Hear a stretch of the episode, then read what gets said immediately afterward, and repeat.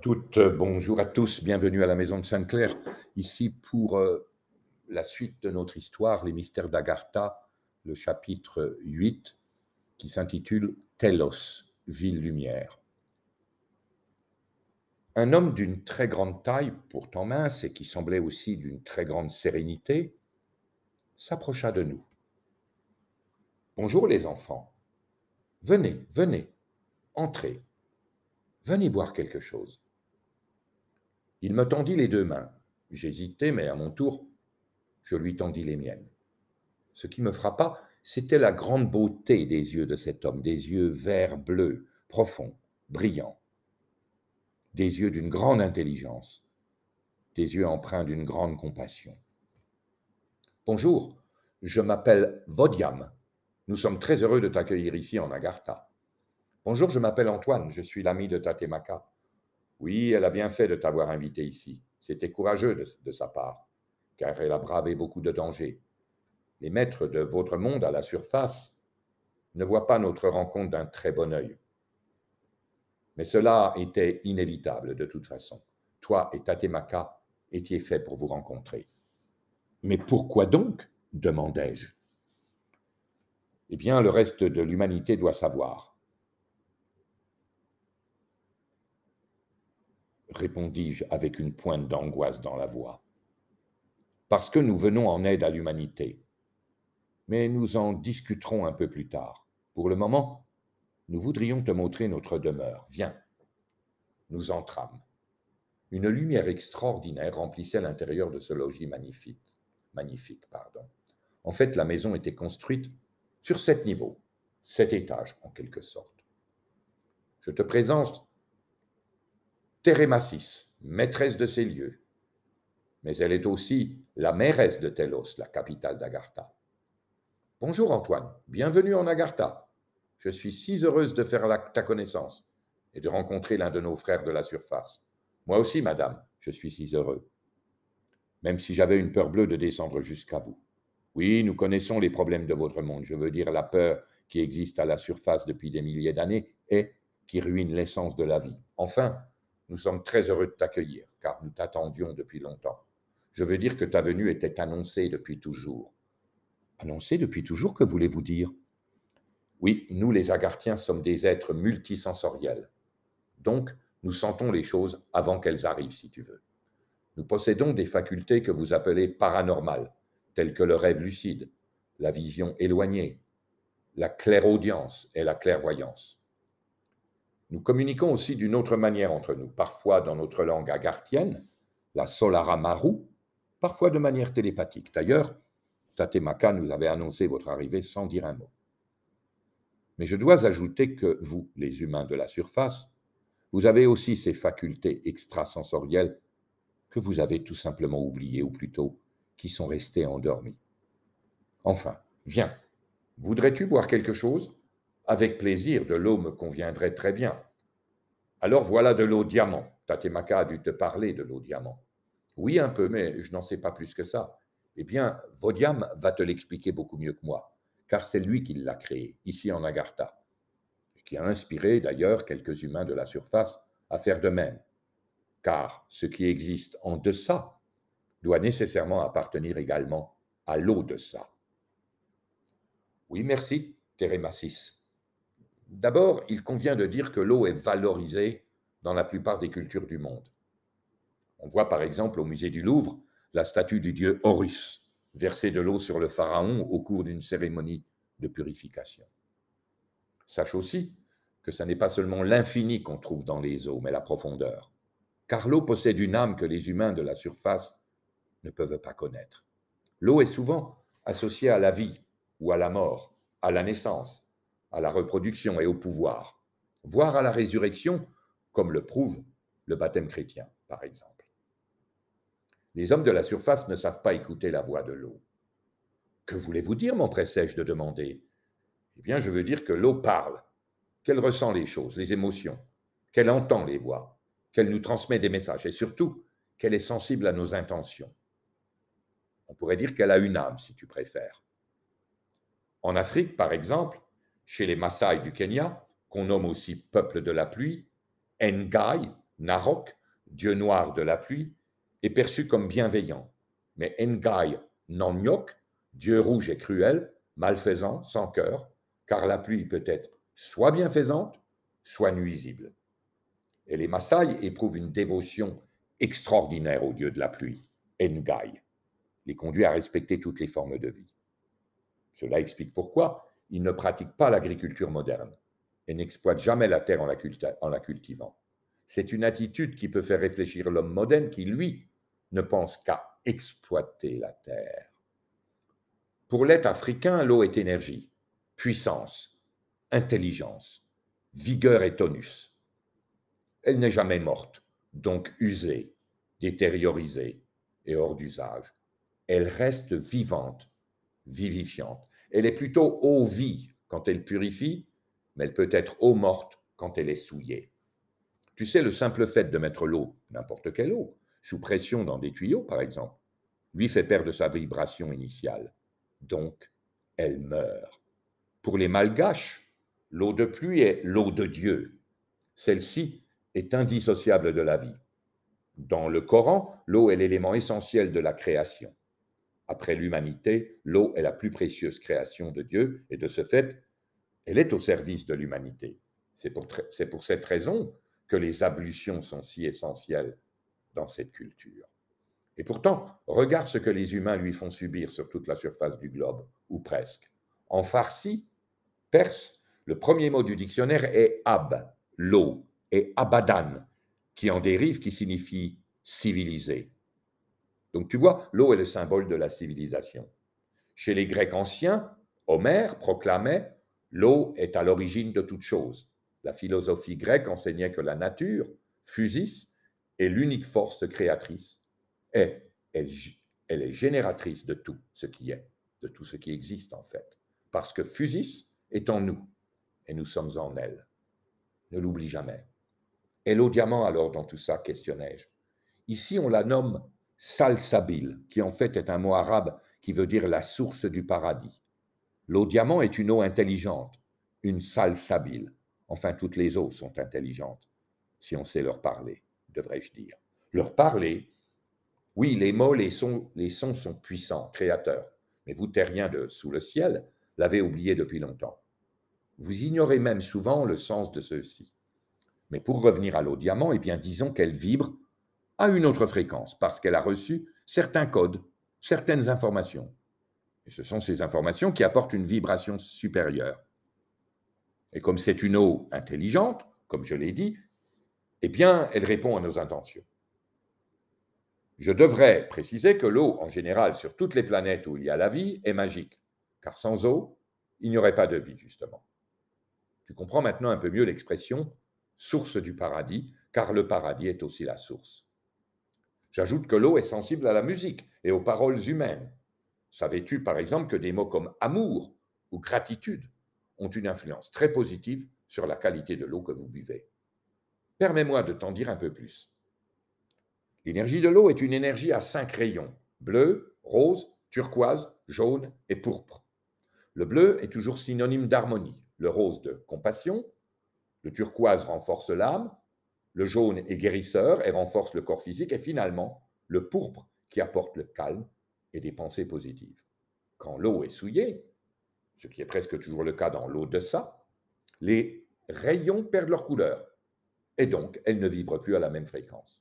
Par l'action vibratoire de ces rayons, se produit alors une force électrique qui met une fréquence selon émet une fréquence selon la coloration précise de chacun des rayons.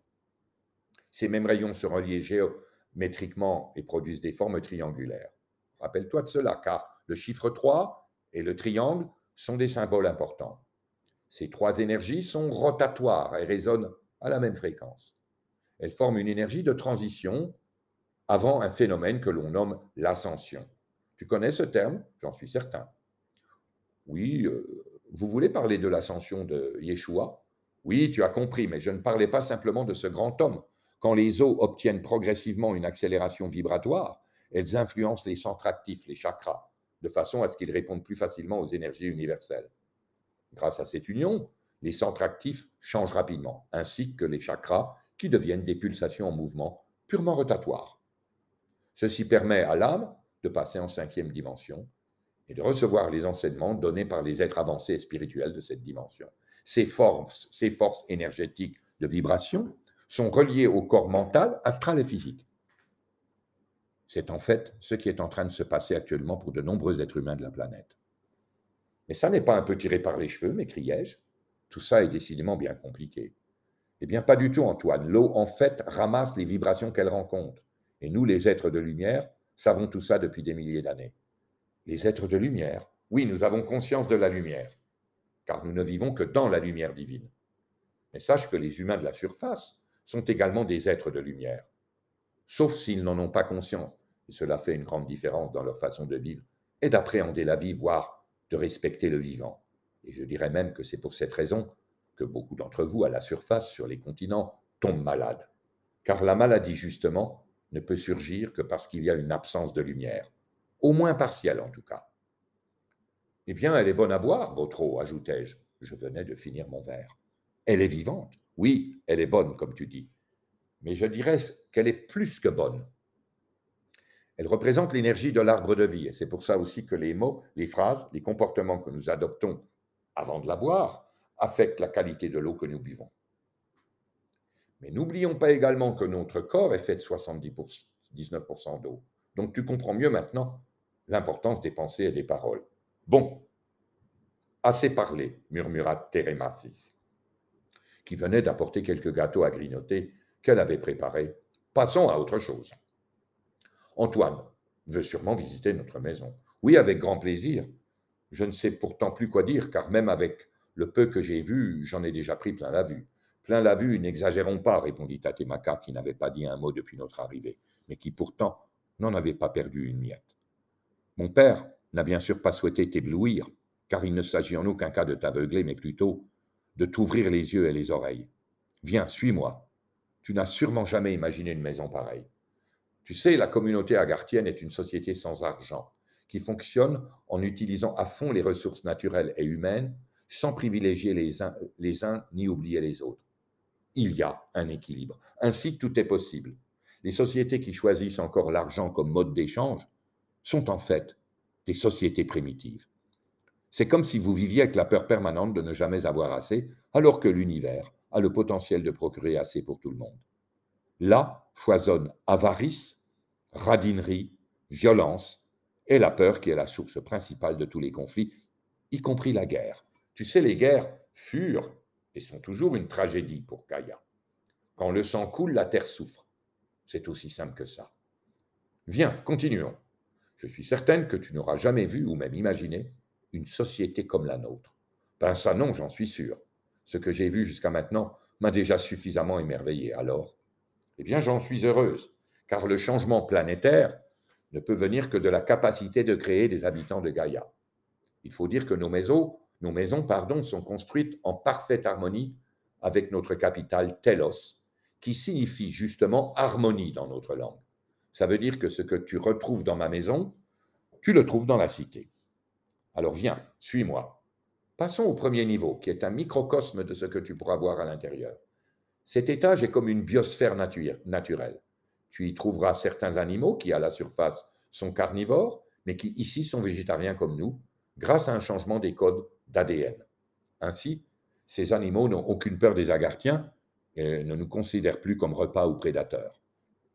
À Telos, qui a aussi cinq étages, des races d'animaux disparus sur la Terre depuis bien longtemps vivent ici en harmonie. Des forêts ont été conçues pour les animaux, ainsi que des sentiers de marche pour les agarthiens la nature étant source d'équilibre et d'harmonie. La biosphère est un lieu d'échange télépathique entre le monde animal, le monde végétal et les habitants de la cité. Oh bon Dieu, c'est fascinant. Les enfants utilisent le langage tactile et corporel pour communiquer avec les animaux. Ils sont la sensibilité même. Ils aiment jouer et c'est tout à fait normal.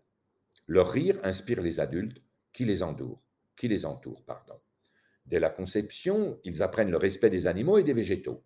Mais tu sais, chez vous, les enfants sont identiques aux nôtres. Je veux dire que si on leur enseignait le respect de la vie, ils aimeraient toute la création et ne se noieraient pas dans un matérialisme si profond et si destructeur. Bon, le deuxième niveau est le centre de fabrication de la nourriture. Dans notre maison, nous avons seulement un jardin hydrophonique pour les plantes médicinales.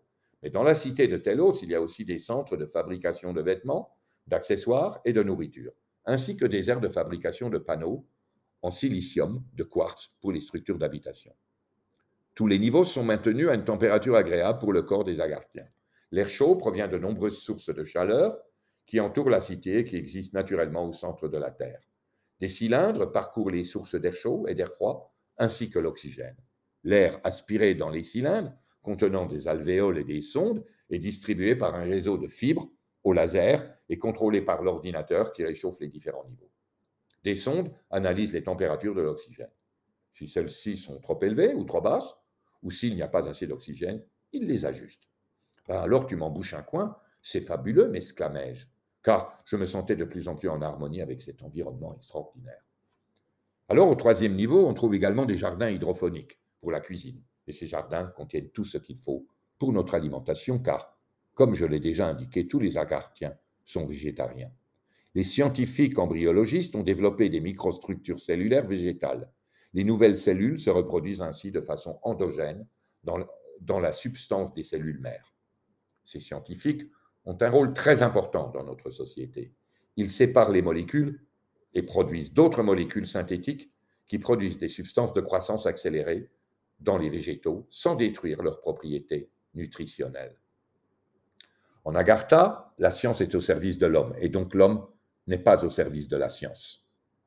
Au quatrième niveau se situe la résidence proprement dite, les chambres, les salles d'eau, la cuisine et aussi un grand salon, pas pour regarder la télé comme chez vous, mais pour assister à des mini-concerts de musique classique ou baroque, voire même des musiques de Vénus ou d'Oméga, ou pour admirer des exhibitions d'art, la peinture étant essentielle dans notre éducation. Tu comprendras que les dirigeants de votre monde n'ont jamais souhaité véritablement enseigner les arts, la musique, aux masses sachant très bien que cela permettrait aux êtres d'évoluer. Et c'est surtout ce qu'ils veulent éviter à tout prix. Un ordinateur contrôle l'air et l'humidité, l'eau froide et l'eau chaude, la poussière et la saleté, ce qui permet de garder un environnement d'une grande pureté, car la propreté est essentielle pour l'équilibre des êtres. Tu sais, les habitations qui sont noyées sous des montagnes de choses matérielles ne peuvent pas être saines. C'est un peu comme si les pores de la peau étaient bouchés, ce qui provoque l'étouffement du corps et des âmes. Enfin, le dernier niveau de notre demeure, mais aussi, comme je l'ai dit, de Telos, est le niveau supérieur, le centre de la vie des Agarthiens, où on se repose, les chambres, si tu préfères. L'éducation spirituelle étant d'une grande importance au sein de la cité, les pyramides sont très nombreuses, car elles équilibrent en permanence les énergies. Au dernier étage, un temple, spirituel favorise les discussions et il est utilisé par le Conseil des Douze et par les Agarthiens. Des écoles d'érudition servent à regrouper les scientifiques et les savants. Ils sont nombreux, car l'enseignement des sciences et la pratique attirent beaucoup de jeunes gens. Bon, je dois avouer que je ne suis pas certain d'avoir tout compris, Tatemaka, car tu es allé un peu vite. Mais en tout cas, je suis émerveillé par ce que je vois et ce que j'entends. Oui, je suis consciente que tout ne peut pas être clair comme ça d'un coup. Mais avec le temps, tu verras, tu comprendras tout ou presque. Et puis, je ne t'ai pas tout dit, car en fait, en Agartha, il y a sept niveaux correspondant à sept niveaux de conscience en quelque sorte. Bon, viens, allons dans la cuisine rejoindre mes parents qui ont dû préparer un bon repas. Oh, merci, Tatemaka. Je n'osais te le demander car je commence à avoir faim. Mais dis-moi, comment s'habillent les Agarthiens? J'avais bien remarqué que vous n'êtes pas habillés comme chez nous. Oui, nous nous habillons très simplement en fait. Les vêtements sont confectionnés à partir d'une technologie d'assemblage par collage de deux éléments aux propriétés complémentaires. D'une part, il y a un textile qui a des qualités de résistance et de souplesse. De la soie est fabriquée par des chenilles et des araignées. Un arbre modifié dans ses codes génétiques leur fournit la nourriture. Ces changements génétiques permettent au fil d'être résistant tout en lui procurant brillance et beauté. D'autre part, une fibre faite de silicium de quartz permet au tissu d'avoir des propriétés qui restent identiques dans toutes les directions, c'est-à-dire isotropes. De plus, on rajoute au tissu des colorants naturels. Nous, les Agarthiens, portons une sorte de tunique. Cependant, nous aimons aussi porter des combinaisons très confortables pour les déplacements dans la cité. Tu as dû remarquer que moi, je préfère les combinaisons plutôt moulantes. Oh oui, mais ça te va à merveille.